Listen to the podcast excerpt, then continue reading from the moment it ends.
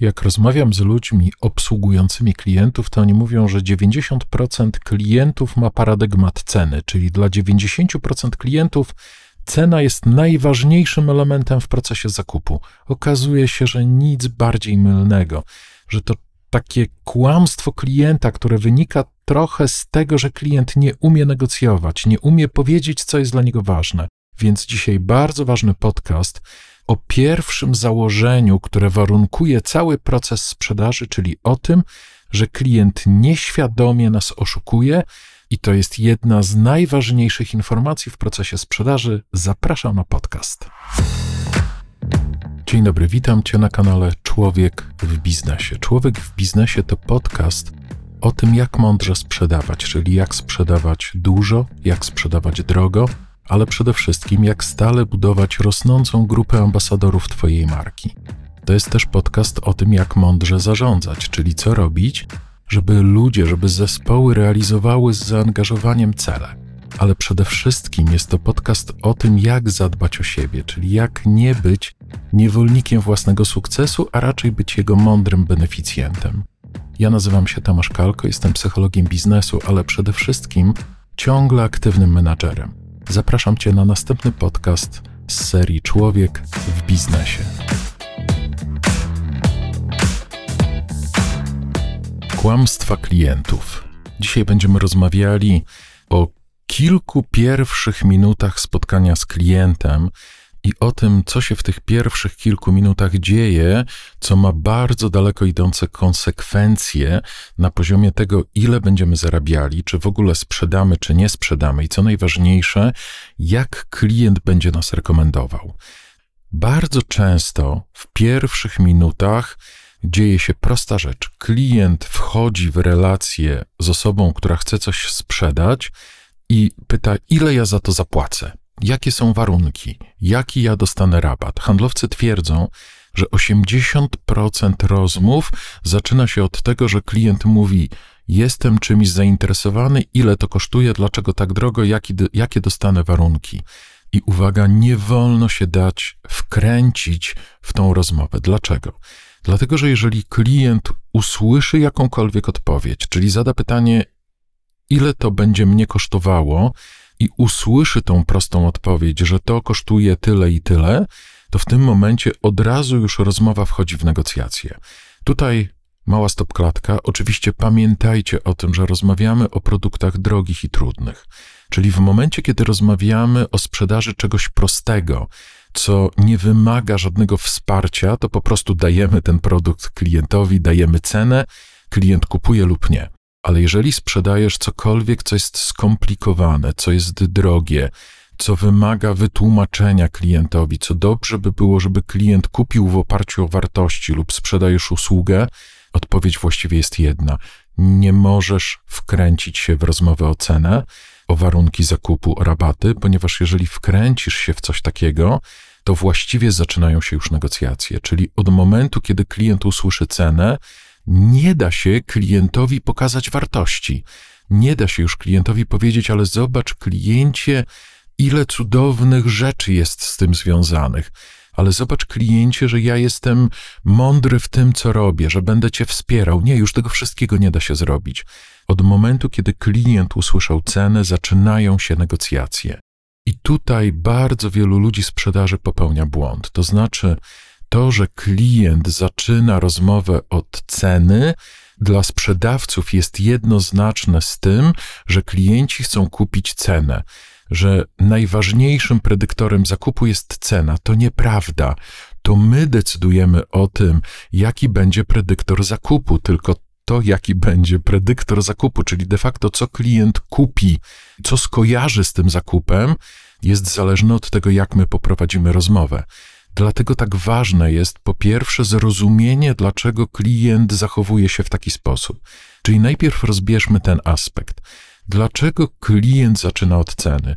Bo to jest przestrzeń jego obaw. Tu ważne pytanie: kto kto pracuje w biznesie, kto coś sprzedaje, nigdy nie ukrył żadnej informacji, nigdy no, nie pokazał czegoś w taki sposób, żeby to było dobre dla niego, albo nie próbował sprzedać klientowi tego, co ma akurat na magazynie, czego ma za dużo.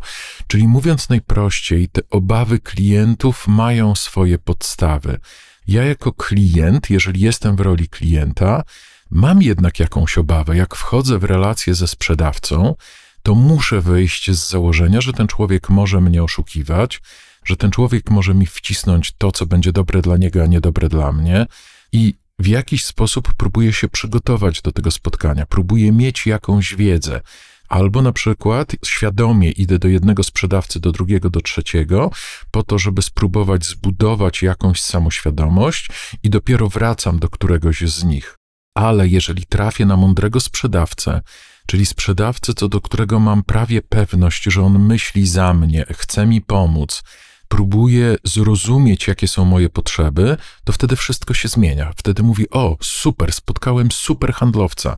Ten człowiek pomógł mi. I to trochę o to chodzi, żeby klient miał takie poczucie po spotkaniu z nami, żeby miał taką myśl: kurczę, jak fajnie, że spotkałem tego człowieka, jak fajnie, że spotkałem tą osobę, jak ten człowiek mi rewelacyjnie pomógł, jak super, że trafiłem w to miejsce. Będę rekomendował, i uwaga, to wtedy będzie rekomendacja oparta na wartościach, to nie możemy odpowiadać na pytania dotyczące ceny. Musimy zrozumieć to, że te pytania dotyczące ceny są trochę taką tarczą klienta, są jego zabezpieczeniem i klient do tego zabezpieczenia ma swoje prawa. Czyli to jest coś, co chciałbym, żebyśmy ustalili, albo żebyś ty, jako człowiek w sprzedaży, w biznesie, miał gdzieś w sobie. Po pierwsze, zrozumiał, że klient od razu na początku negocjuje, dlatego że się boi, od razu na początku negocjuje, bo przyjął sobie taki model pracy ze sprzedawcą, bo tak próbuje negocjować najczęściej, po prostu negocjować nie umiejąc bo klient ma prawo mieć przeszłe doświadczenia, bo klient ma prawo nie rozumieć, jak wiele niuansów jest związanych z tym produktem. To bardzo częsty przypadek, że dla klienta rowery stojące w sklepie, teraz nie mówię o jakimś super specjaliście, tylko o takim zwykłym, prostym kliencie, to wchodzi klient do sklepu rowerowego i nie rozumie, z czego się biorą te różnice, że jest rower za 400 zł i rower za 40 tysięcy. Dla niego to są koła, rama, łańcuch, zębatki. Specjalista oczywiście rozumie te rzeczy, ale zwykły, prosty klient bardzo często kompletnie nie rozumie różnic pomiędzy produktami. Dlatego atakuje osobę sprzedającą od razu w tych kwestiach, ile, dlaczego tak drogo, ile zapłacę, dawajcie mi rabat. I tu bardzo ważna informacja: nie wolno się dać wkręcić w tą rozmowę. Dzisiaj zostawię Was trochę ze świadomością, czego nie robić, natomiast to, jak rozwiązać to, opowiem w następnym podcaście albo w jednym z następnych podcastów, dlatego że to jest oddzielny temat, moim zdaniem, dość duży. Więc dzisiaj chciałbym tylko zakotwiczyć, czego nie wolno robić, ponieważ to są dość duże tematy, a nie chciałbym, żeby te podcasty trwały godzinę. Wiem, że część z Was słucha tego gdzieś w samochodzie, ale jednak chciałbym, żeby te podcasty miały bardziej taką formułę 10, 12 do 15 minut. Więc bardzo ważny temat. Pamiętać o tym, że nie wolno odpowiadać na pytania dotyczące ceny, ponieważ jeżeli odpowiem na pytania dotyczące ceny, to od razu jestem w negocjacjach, nie mam możliwości zbudowania wartości, pozwalam klientowi na te głupie negocjacje, czyli mówiąc najprościej, nie wściekam się na niego. Nie jestem zły na tego klienta, że on od razu próbuje negocjować, bo on ma do tego prawo i muszę zrozumieć to, że muszę być w tym procesie bardzo delikatny. O czym teraz mówię? Miałem przyjaciela, dużo starszego ode mnie, człowieka biznesu, wykonawcę, który budował domy. I kiedyś pamiętam, jak rozmawiałem z panem Józefem, i pan Józef mówi: Tomek, ja to bardzo dobrze rozumiem. Jak ja rozmawiam z klientem, no to czasem zadaję takie pytanie, jaki ten dom ostatecznie ma być. A klient mówi: No jak to, jaki tani i dobry? No i ja wtedy mu mówię: No to będziemy dwa domy budowali. Ale klient mówi: Jak to dwa domy? No jeden będzie ten tani, drugi będzie ten dobry. Mm, ten człowiek był dużo starszy ode mnie, nie bardzo wiedziałem, jak mu to powiedzieć, ale to nie była dobra technika. Rozumiem intencje. Pan Józef próbował pokazać klientowi, że cena nie może być jedynym wyznacznikiem. Ale w tym momencie, kiedy klient jest w takim stanie trochę obaw, troszkę jeszcze nastawiony jak na wojnę, to tego typu rozwiązanie będzie dla klienta odebrane jako złośliwy sarkazm. i to wcale nie pokaże klientowi tej prawdy o tym, że cena nie może być predyktorem zakupu, tylko klient zachowa się na zasadzie, co za cwaniak, co za. I tu będą prawdopodobnie brzydkie wyrazy. Więc musimy to zrobić bardzo, bardzo delikatnie. Nie możemy tego zrobić właśnie z jakimś elementem sarkazmu czy złośliwości. Czyli mówiąc najprościej, musimy bardzo, bardzo delikatnie przejąć prowadzenie, nie odpowiadając na pytania dotyczące ceny. I tu jest jeszcze jedna bardzo ważna uwaga i taki błąd popełniany przez ludzi sprzedaży. Jak klient zaczyna pytać o kwestie techniczne, to osoba sprzedająca zaczyna się cieszyć. To, to w sumie jest ok. Jak klient mi zadaje pytanie techniczne, a nie cenowe, to znaczy, że klient wprowadza mnie na ten tor bycia doradcą. No i handlowiec zaczyna bardzo szczegółowo odpowiadać na wszystkie pytania techniczne. I to jest teoretycznie dobre, ale tam jest pewien błąd, bo my nie wiemy, co siedzi w głowie klienta. I może powstać taka sytuacja, że klient nas wypyta, wypyta, wypyta, a później mówi: Dobra, to ja już wszystko wiem, to dziękuję, do widzenia. I ja, jako osoba sprzedająca, nagle zostaję jak dziecko takie na plaży i to jeszcze właściwie bez spodenek. Tak nie wiem, co się stało, ale czemu ten klient nie kupił? To jest bardzo obniżające poczucie własnej wartości. Ja jako sprzedawca bez problemu zaakceptuję to, że klient nie kupił mojego produktu. Zaakceptuję to, że klienta mogło być nie stać na mój produkt. Jestem w stanie zaakceptować to, że klient mógł nie docenić pewnych wartości, które ja oferuję, ale w momencie, kiedy ja zostaję w sytuacji, że ja w ogóle nie wiem, co się zadziało, to bardzo obniża poczucie własnej wartości. Więc uwaga, jeżeli klient zadaje pytania techniczne, to trochę odpowiedzi najlepiej jednak udzielić, ale też nie wszystkie. Też tak czy siak na pewnym etapie trzeba jednak przejąć prowadzenie i przeprowadzić całą rozmowę w taki sposób, żeby zbudować relacje, żeby dokładnie zrozumieć, co siedzi w głowie klienta, żeby zakotwiczyć później wartości, jakby w stosunku do tego, co już klient wie, i wtedy rzeczywiście cały ten proces jest prawidłowo przeprowadzony.